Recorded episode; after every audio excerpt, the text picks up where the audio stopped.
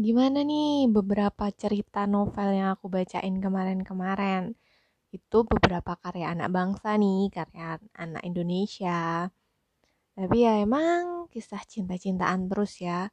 Berhubung aku juga bosen ya bacain kisah cinta-cintaan. Yang kali ini break dulu ya. Jadi nggak penulisnya bukan penulis Indonesia. Kali ini aku bakal bacain karya dari penulis luar negeri. Berhubung aku tuh penggemar beratnya Sherlock Holmes, suka banget sama cerita-cerita yang berbau detektif gitu.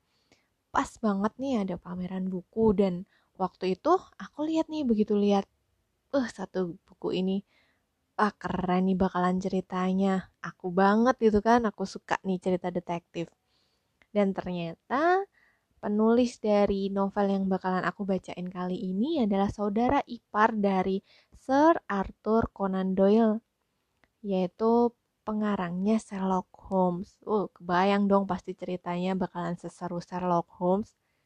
Hmm.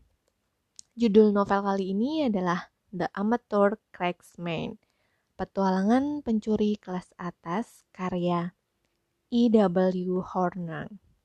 Penerbitnya adalah Gagas Media. Nah, aku bacain ya sinopsisnya. Being bad is the new good. Raffles adalah kebalikan dari sang legenda Sherlock Holmes, seorang pencuri kelas atas, gentleman thief, tinggal di kawasan mewah di London, memiliki passion tinggi pada olahraga kriket dan juga dunia kriminal. Bersama bekas adik kelasnya, Raffles menjalani petualangan mendebarkan, mencuri barang-barang berharga sembari menghindari kejaran pihak berwenang.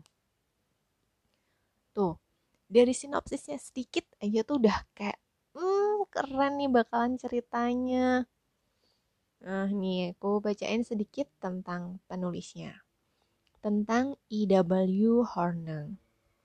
Kalau bukan karena saudara iparnya, Sir Arthur Conan Doyle, E.W. Hornung tidak akan terpikir untuk menjadikan Raffles sebagai tokoh berserinya.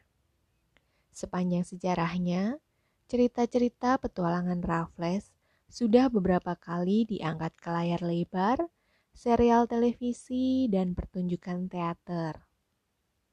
Malah, Beberapa penulis begitu mengagumi karakter eksentrik buatan E.W. Hornung ini hingga menjadikannya sebagai inspirasi saat membuat kisah fiksi kriminalnya sendiri. Hmm, tuh kayaknya benar-benar menarik ya. Mari kita dengarkan di bab selanjutnya.